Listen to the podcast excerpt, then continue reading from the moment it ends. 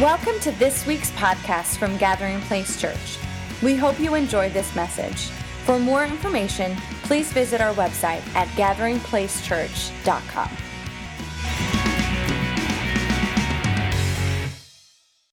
This morning, uh, we're continuing on, and, and this is really, I want to share my heart uh, with you this morning on. Last week we talked of bringing healing to a broken world. If you didn't get a chance to hear the message, I uh, just want to encourage you to go and, and listen to it or watch it on YouTube. I believe it'll encourage you and bring even more context into this morning. But I think we can all agree aren't you thankful of how Jesus has healed your heart, how he's healed your life, that you have purpose? And that's why we're here this morning, is because Jesus has done something in our life. And it's amazing when you think of all the different seasons we go through as people or that we experience in life. He is always there. He never leaves us, He never forsakes us. I don't know about you, but I think that you would agree that when you get the revelation or the realization that, as we talked of last week, when you're in that tough place, that when you have an understanding that He's with you, that His love is there for you, that it lights up every area of your life, that it gives you assurance that your life isn't going to fall apart or that you have purpose in your life. And so this morning, I want to uh, continue on of, of what it, it looks like to bring healing into a broken world. Again, last week we talked of that when we come into the church or we come into relationship with Christ, we begin to become discipled. We begin to understand what it means to follow Christ. And then as we're going up the journey up the mountain and then on our way back down, as God has healed us, as He's delivered us, as He's redeemed us, we've experienced the blood of Jesus, the power of the Holy Spirit in our life, then this is where purpose and mission comes in. Then He sends us out. It's like almost when you walk into the church, it's a revolving door. You come in, you get discipled, you get filled, and then it sends you right back out to go and heal the world around us, to bring healing to the, bro- the brokenness in our lives, and then to go into our families, into our workplace, those our neighbors, people that need healing you know, I think of uh, a story that really touched me. And you might have heard on the news, it made national news, but there was a young boy by the name of Gabriel in Cincinnati in a middle school. And uh, you might have seen the story or the headlines, but this is just the kind of brokenness that our world has. And it's not all we have to do is turn on the news to say there's brokenness. I think we can all agree that the world is broken and needs hope.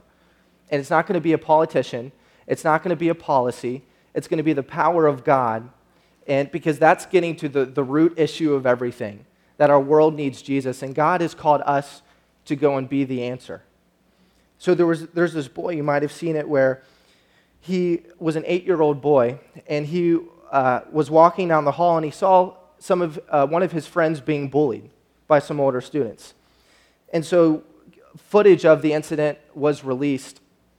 And what had happened is uh, this little boy goes in to try to, to help uh, the other kids that were being, the other child that was being bullied. So as he goes in, these kids see him, sock him out, and this boy goes down. So he's trying to do a right thing, trying to do a good thing to intervene to stop the bullying that's happening in his school.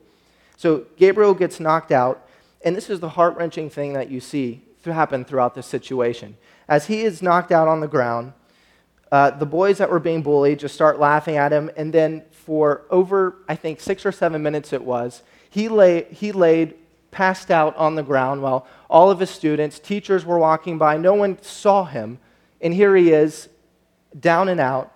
He was just bullied, this eight year old boy. And so finally, you can see in the footage that right behind the bathroom door, there was a teacher on the other side, and someone finally had the courage and the guts to go and get a teacher and say, Hey, Gabriel is passed out. What do we do? and what we see happen and how the school decided to handle it, they tried to go along the, the path that it wasn't a bullied situation because then they would be held liable and there would be consequences. Because what we see through this story and what we have to deal with is that when we see a, situation that's broken, a lot of the times the process that goes on to our head, if I step into this, that I'm kind of putting, putting my comfort out, I'm putting myself out there in order to bring healing to a situation. And so here's the tragic part of the story because no one intervened and they told that he had just had a, uh, something wrong with him and passed out. And so the, the family, the mother, those that could do something about it because they didn't know what the issue was, she sent him to the doctor to take care of what they thought was a bloody nose. and, but never really got to get, get to the core issue of that, what he was dealing with. That I was just bullied, I was just took to the ground, and the feelings and the things that he was dealing with. So this is how he decides to deal with it because no one was there to help him. The tragic story, the tragedy of it is, two days later, his mother walks into the young boy's room, and they had saw that he had taken a tie and he hung himself. An eight-year-old boy, because of what he was, the bullying and the things that he was dealing with. And when I saw that, it's God, where was somebody? Where was someone to go and intervene into the situation to bring healing to this young boy? Why didn't the school do something about it? And we have to see that this is the world we live in, that an eight year old boy, first of all, would even know how to do something like that to even take his own life. Now more than ever, our world needs healing. And God has placed healing in our hands, in your hands, to go and bring into the world in whatever situation that looks like, with all the things that our world deals with.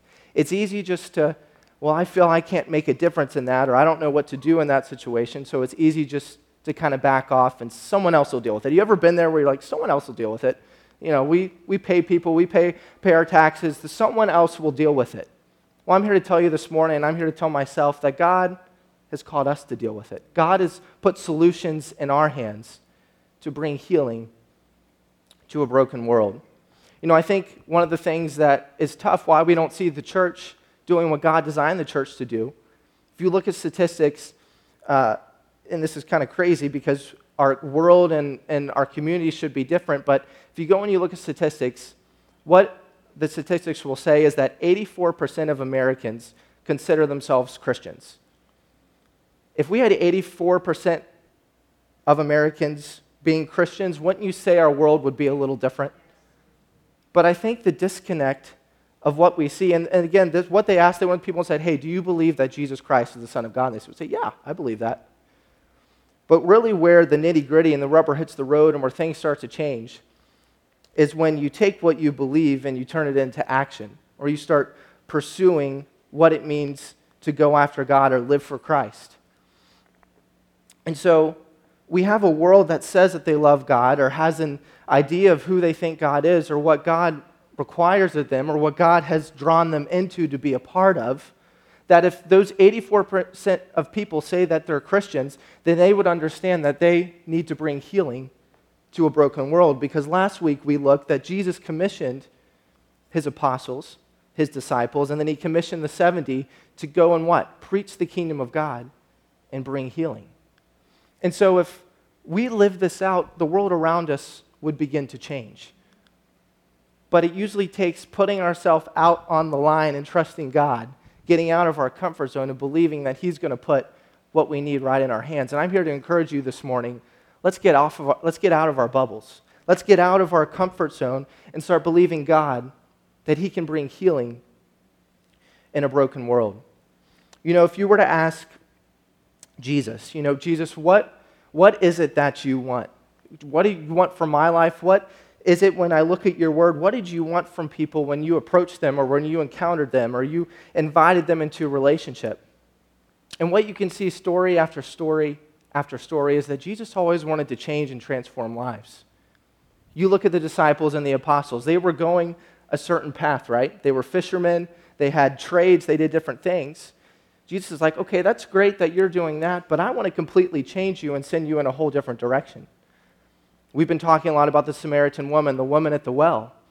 When she encountered Jesus, we know the story, she ran back into her town, told everyone about it, and her life changed. The, the path and the direction, the adultery that she was in, she experienced the healing touch of God and her brokenness, and everything in her world started to change. And then she wanted to go in to everyone's world and change that. Because when you experience the power of God, when you experience salvation, which a lot of us can say that we have, you just don't stay in a place, right? You want to go and you want to bring healing into people's life. You want to go and you want to tell people that you don't have to stay in your pit, that you don't have to stay in your mess. There is answers. You, you can experience Jesus. You can experience love, relationship, the fruits of his spirit can heal and touch your life. You know, another, another person I think about is the rich young ruler. If you've ever read the story, you know that he was very well off. He had everything taken care of. He, uh, you know, obviously the story is the rich young ruler. So he had riches, he had wealth. And he knew the, the law, he knew what the commandments were. But here's when the rubber hits the road, which we all have the situation, the very thing that we grip onto, the Titus. That's usually what Jesus calls us to release because that's the thing that grips us and that's the thing that blocks us from having his presence and his purpose in our lives. And so the rich young ruler, it says as you go and you read the story in Luke 19, that when Jesus said, He said, What must I do to follow you? What must I do to be a Christian? What must I do to align my confession and really walk out my faith? If you know the story, he said, Jesus said to the man, You have to go and you have to sell everything. Give all your riches away. In the very next verse, it says, He was full of sorrow. And he was sad that this is what it took, that what Jesus was requiring of him. And I think all of us come to moments when we say, we worship and we go before God, that we want his presence in our life. We want to be sold out for Jesus. We want our lives to be consumed by his presence. We want our families to change. We want our marriages to change.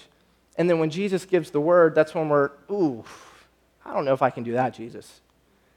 Like Brianna talked about in her struggle message, we love the idea of God changing our circumstance, but we struggle with the idea of God changing us. That's where it gets tough. And that's what we're, we were seeing in, with the rich young ruler. That God wasn't just wanting to take a circumstance and say, okay, go in and give 10% here. And the rich young ruler, okay, yeah, I can do that. He was saying, I want you to sell everything. This is what I'm calling you to do. Another story I think about is the story of Zacchaeus, which is uh, the rich young ruler was Luke 18, actually, and then Luke 19 is the story of Zacchaeus, who was the corrupt tax collector. And he would cheat people of their money. And you know the story that he was a man of short stature, and when he saw Jesus was in the town, Zacchaeus climbs up on a tree to see where Jesus is at. And Timmy, if you want to put our scripture up, I want to uh, read through uh, the story of Zacchaeus real quick. Uh, but I want you to look at this. So here's kind of the story of what took place. It says, Then Jesus entered and passed through Jericho. Now, behold, there was a man named Zacchaeus who was a chief tax collector, and he was rich. And he sought to see who Jesus was, but could not because of the crowd, for he was of short stature. So he ran ahead and climbed up into a sycamore tree to see him, for he was going to pass that way. And when Jesus came to the place, he looked up and saw him and said to him, Zacchaeus, make haste and come down, for today I must stay at your house. So he made haste, and he came down, and he received him joyfully. But when they saw it, they all complained, and saying, He has gone to be with a guest, with a man who is a sinner. Then Zacchaeus stood and said to the Lord, Lord, Lord, I give half my goods to the poor, and if I have taken anything from anyone by false accusation, I restore fourfold. And Jesus said to him, Today salvation has come to this house because he is also because he also is a son of Abraham. For the Son of Man has come to seek and save that which was lost. what we see here is a story of when Zacchaeus encountered Jesus, you saw a reaction, which when we encounter Jesus, we never stay the same. When Jesus came to all four of those people I just shared, he wanted them to change. He didn't want them just to stay and the lifestyle and the things they were doing. Jesus desired for them to change, but what was the cool thing is they wanted to change. It wasn't, Jesus didn't have to beg them to change. Jesus never begs us to change. Jesus invites us to be changed. And so I think we can tell with Zacchaeus, because this is what sin does. When we're in a pattern of sin, in his case, he was cheating people, he was a corrupt tax collector what started to happen, you can imagine that Zacchaeus, the, the pressure and the guilt and all the things that sin does and the overwhelmingness, and he started to say, I know what I'm, he caught, caught up to him, I know what I'm doing probably isn't right, and something needs to change. And so when he goes and climbs in a sycamore tree, which in that time a man of his stature would never do, because that was considered, you know, if you're rich or if you're of a certain status, you don't climb, someone else will climb for you and go get Jesus' attention. But this is how desperate Zacchaeus was. But what I love and what we see through this story is because when Zacchaeus encountered Christ, something changed inside of him. And then look what happened. He went and he took all of his wealth and his riches and he gave it back. There was a reaction to what Christ had done inside of him privately, something public took place. Because of a lot of us, we love the idea of just a private faith. This is what I do, but don't make me take it out and don't, God, don't require something of me. That would be too easy. But with Zacchaeus, something changed so radically inside of him that he gave back fourfold of what he had stolen and what he had taken. And this is what the rhythm that we should be in our relationship with God. When we feel that we've sinned or we fall short, we go before God and then we make things right. Or we go and we allow God to heal us, then we bring healing into that situation. Because you can say you have a boss or someone that you just have had it up to here. And you storm into his office, you chew him out, you cuss him out, you forget you're even saved. and then you storm back out of there and you, you, you made your peace there. And then a few weeks later, you start to feel as Zacchaeus did, well, maybe what I did was wrong, or maybe something needs to change here. So you go to Jesus, you pray, and you ask for forgiveness. You feel that forgiveness, but it just doesn't stop there, right? Usually, what God would require us to do is take the humble walk back to that boss and apologize. Say, What I did was wrong. Will you please forgive me? That is what restoration looks like in our lives. And so, Zacchaeus, you can tell that when he walked back into the town and he went to people that he had cheated and that he had stolen from, I can tell you they had a, probably a couple words for when they saw Zacchaeus again. But look, when Zacchaeus entered the homes and went to the people that he had cheated, stolen from, he went to restore back. Now, to me, that's a sign of someone who's been changed and who's been transformed. Because our flesh never tells us to go back into a situation that we lost our cool, and to go and make it right. But that's bringing healing back into that situation. So that's what I want us to grab hold of this morning. And that's what I want us to look at is that we know what scripture says in James that faith without works is what? Faith without works is what? It's dead. It's not dormant, it's not so-so, it is dead. It's a capital D E A D, dead. So if you have faith or if you have a belief, just as 84% of America says that they believe that Jesus Christ is the Son of God, okay, well, where's the works at? Because if you just believe, but if you don't live according to the Word of God, or if you don't desire to go after Christ, then your faith isn't dead or your, your faith isn't authentic or it's not full. And so that's what we see whenever Jesus encountered people or whenever he went into people's homes. They always wanted to, change always took place. But you know, there's a disease that I think keeps us from this, and that's uh, just simply the disease of self, selfishness. We were talking about it in prayer this morning. Is selfishness keeps us from really experiencing all that God has for us because Christ was the most selfless person to ever live. And you and I, Scripture says, are the body of Christ. And so, if Nikki's the body of Christ, if Steve's the body of Christ, if Jeff is the body of Christ, if Loretta is the body of Christ, all of us are the body of Christ. We're to be like Christ. And what did the body of Christ do? He gave himself for the world. He took a cross in order for healing to take place. And so, if we're the body of Christ and how we see healing take place and how love is really seen, because the world has an idea of love, but how love and healing is brought forth is always through a cross. And there's always a moment that we have to ask ourselves God, what are you calling me to sacrifice? What are you calling me, as we talked of being in this place last week? You might be calling me to stay in this place and experience long suffering because you're what you're wanting to do inside of me.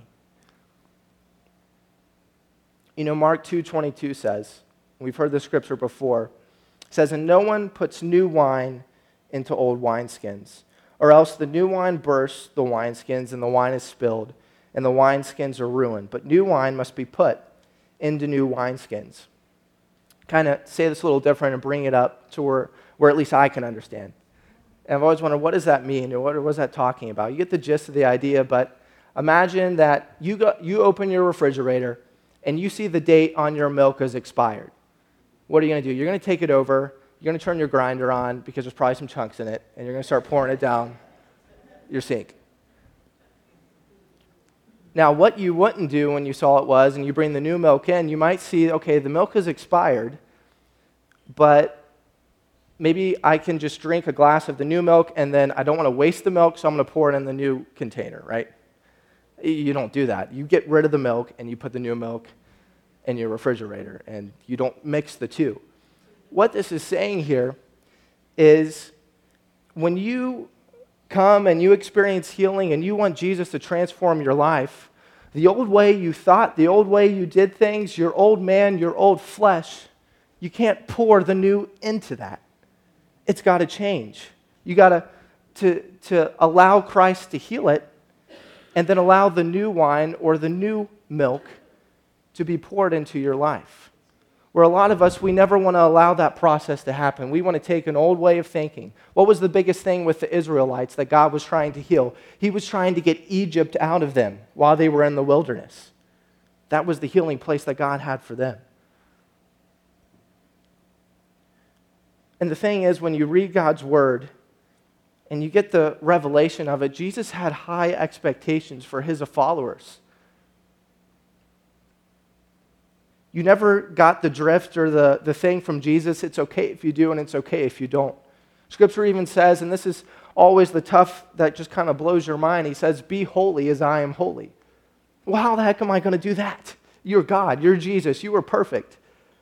But what he desires for us is to always be striving to be holy as he is holy, to always be pursuing his heart and knowing what he's called us to do, knowing what his word is, to be holy as he is holy. You know, there's two things I think as disciples of Christ that we experience. And it goes along with James 2:17 through 18 with faith without works is dead. There's always a personal transforming relationship with Christ. So when we come, we have a personal encounter with Christ.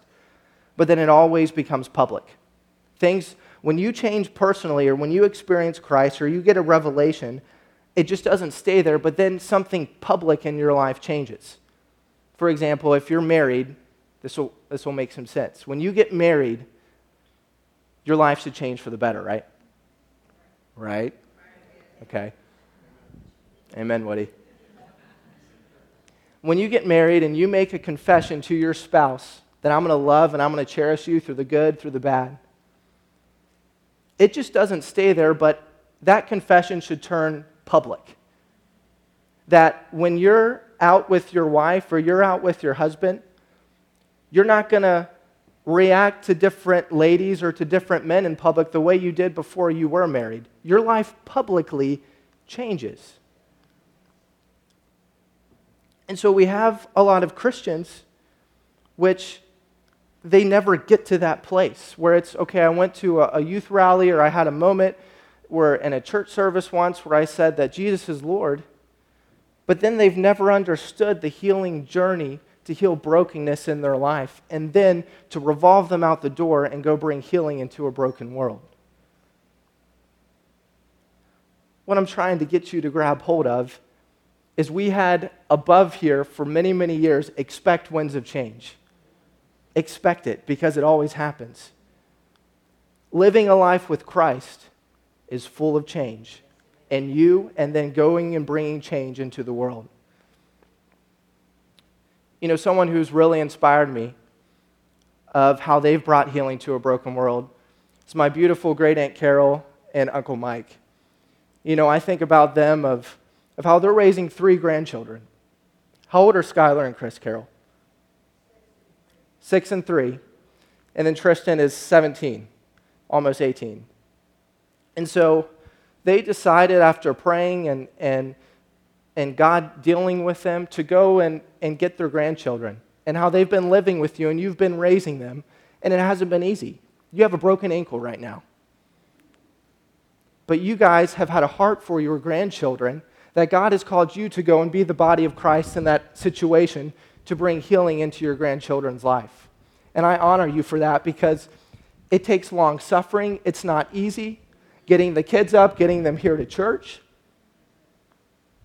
You've responded to that and you're bringing healing into their lives. And I want to encourage you this morning that God is using you to show your grandchildren who God is. That everything you do, God has completely changed their, your grandchildren's situation because you were willing to do this. There was brokenness, and you decided we're going to bring healing. And so stay encouraged that God is using you mightily in the life of your grandchildren. And as we were talking this morning, give, her, give him a hand. We love you.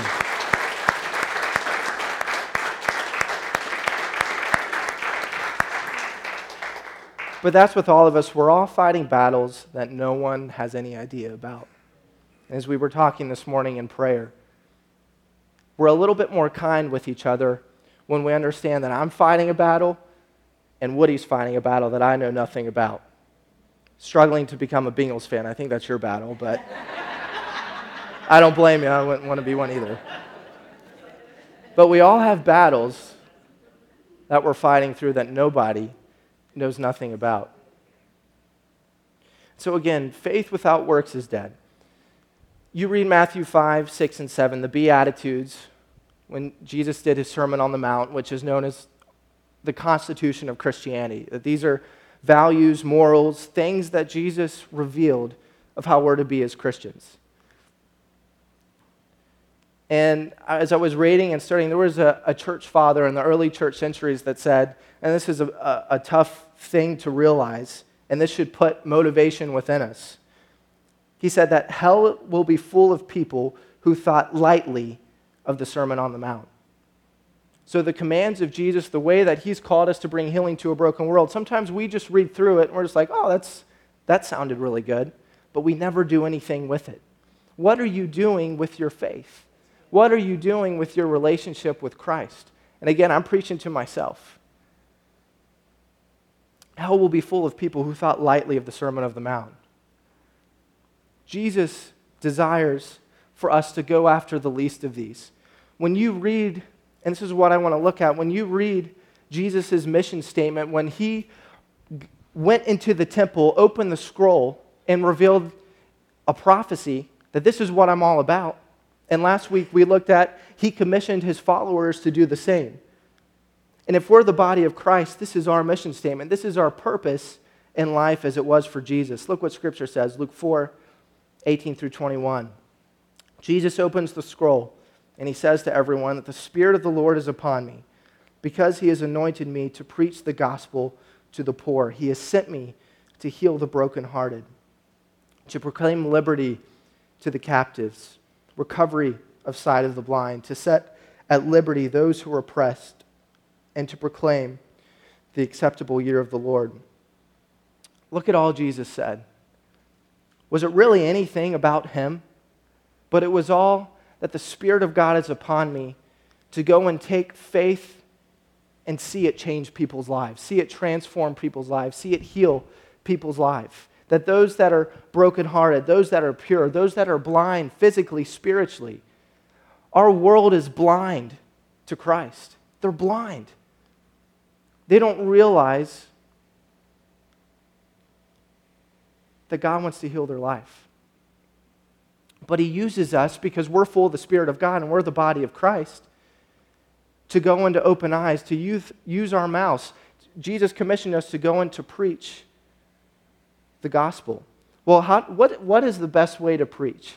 And it's just, just so practical. We hear it all the time. But the best way to preach to somebody is to go and to love them. To go and to love them. The best way to heal a marriage is to go and to just love. The best way to heal relationships is to go and to love. That is how we preach.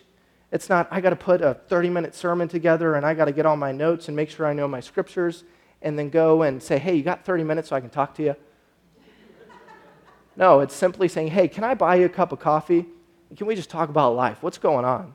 And then you watch as God opens a door for you to bring Jesus to them, which is a result healing. Sometimes the gospel, people just overcomplicate it way too much.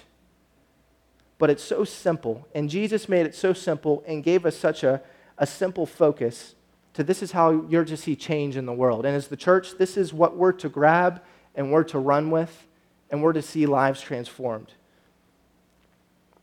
Again, it's not just something private that happens within us, but it translates into public. And we're to strive in every way we know how to bring this about. Tim, if you want to put this up on the screen, our quote from uh, a church mother at that, an early church mother in the 1500s or the 15th century, Teresa of Avila. This is what she said, and it's so beautiful. Read this. It says that Christ has no body but yours, no hands, no feet on earth but yours. Your hands, insert your name right there. Your, you are the eyes through which his compassion looks out upon the world. Yours are the feet with which he walks to do good. Yours are the hands with which he blesses all the world. I hope it's making sense now that sometimes we just want to see a situation, okay, I'm going to pray for it. But this says, well, I've given you hands, I've given you a mouth, I've given you feet. Go be the body of Christ in that situation. It says it as plain as day. And that's what I'm wanting us to see and, and, and feel that when we see a situation, that we just not go to our prayer closet and pray about it because that's always the easy thing to do. I'm guilty of it. But that God may be requiring us to go be the hands, feet, eyes, and mouth and to bring compassion, which, as we talked of last week, compassion is long suffering. That so many situations change. It's just not an overnight thing that, well, okay, I, I invited them out, took got them a cup of coffee, and got to hear their story. But that's not the end of it you just don't leave that person there and say, Good luck with life. Usually, when they open up and share things with you, God might use you to say, Hey, we're doing this series on healing into a broken world at our church. You need to come. And maybe God will speak to you. Or, hey, you need to, to hang out with Woody and Entrell. They make, Woody makes an amazing meal, and you need to get to know them. And they got a story they can share what they went through in New Orleans. You see how the body of Christ starts to work? But you just have to be willing to allow God to use your hands, your feet, your mouth, your eyes, and open up and allow your faith to become public. Go public with it. Get up off your feet, get up off your behind, and be the body of Christ. And again, I'm talking to myself. You know, to, to break it down even more, my Aunt Teresa or even Michelle, you are amazing bakers and you make amazing desserts. If I were to ask Michelle, hey, Michelle, can you bake me a cake? And she were to bake me a cake, and I were to stick my fork into it and eat it, and something didn't taste right. And then she told me, well, I took half the ingredients, ingredients out of that cake. That's why it doesn't taste good.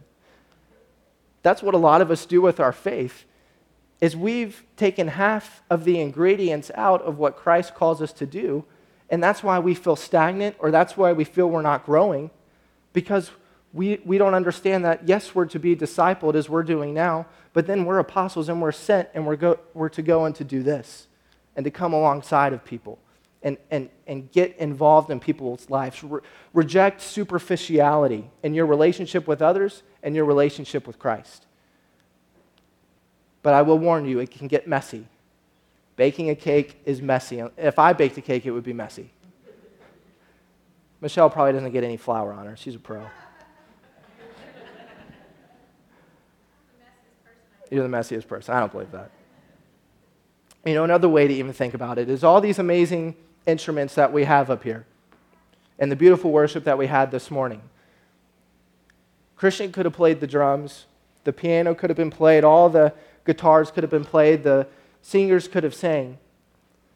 But if they weren't outputted into these speakers, you would have never heard it. The same is with our faith. We are praying and playing and singing, but we don't, we're not understanding that we're not hooked up to these speakers. So no one can hear us.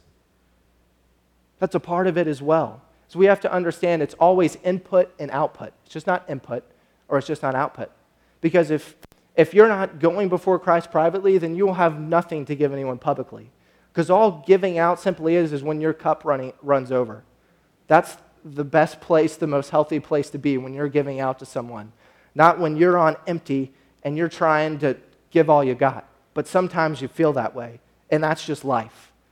But that's where you have to take it and say, I'm going to, on purpose and be intentional to make sure privately I'm getting what I need and my cup is being filled so that I can allow it to run over.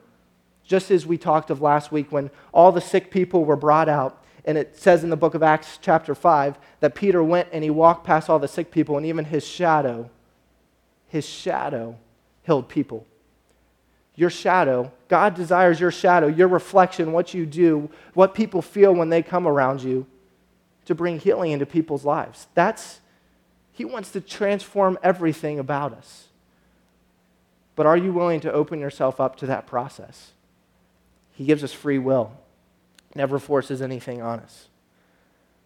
You know, the thing is, we could never imagine Jesus walking by someone who was hurting, someone who was jobless, someone who was homeless, someone who was so deep in depression. Can we all agree on that? We would never, if Jesus was here, he would never walk past someone who was hurting and struggling. Well, the tough truth is, is it happens every day. It happens every day because you and I are the body of Christ and we walk by people all around us or we just say, I can't deal with that today. It happens all the time. What I'm saying is we need to open up our eyes and see that God desires for us to do this and to bring healing to the broken world around us and it might be inconvenient. It might cost you something you might have to sacrifice. But for God so loved the world that he gave his only begotten Son. He gave what was dearest and closest to him so that we could have relationship with him. Love always comes at a cost. If you know, it always comes with a cross, as we talked of.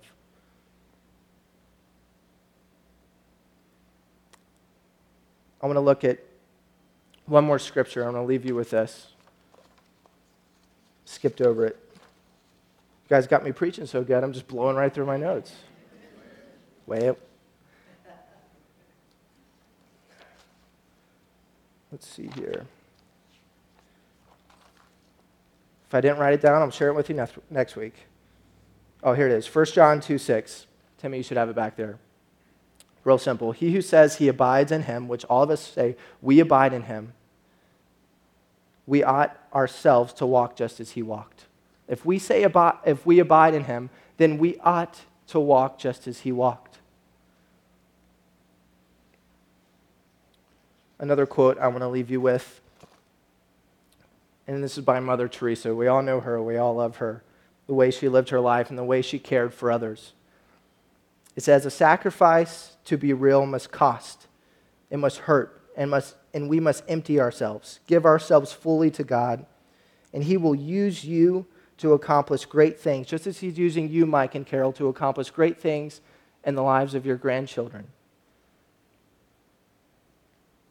He will use you to accomplish great things on the condition that you believe much more in His love than in your weakness. That's the secret to it all. You have to see that area of weakness. You have to see Mike and Carol, I'm using you as an example, that sometimes you don't feel that you can change another diaper, or my ankle's hurting so bad today that I don't feel I can get the kids up.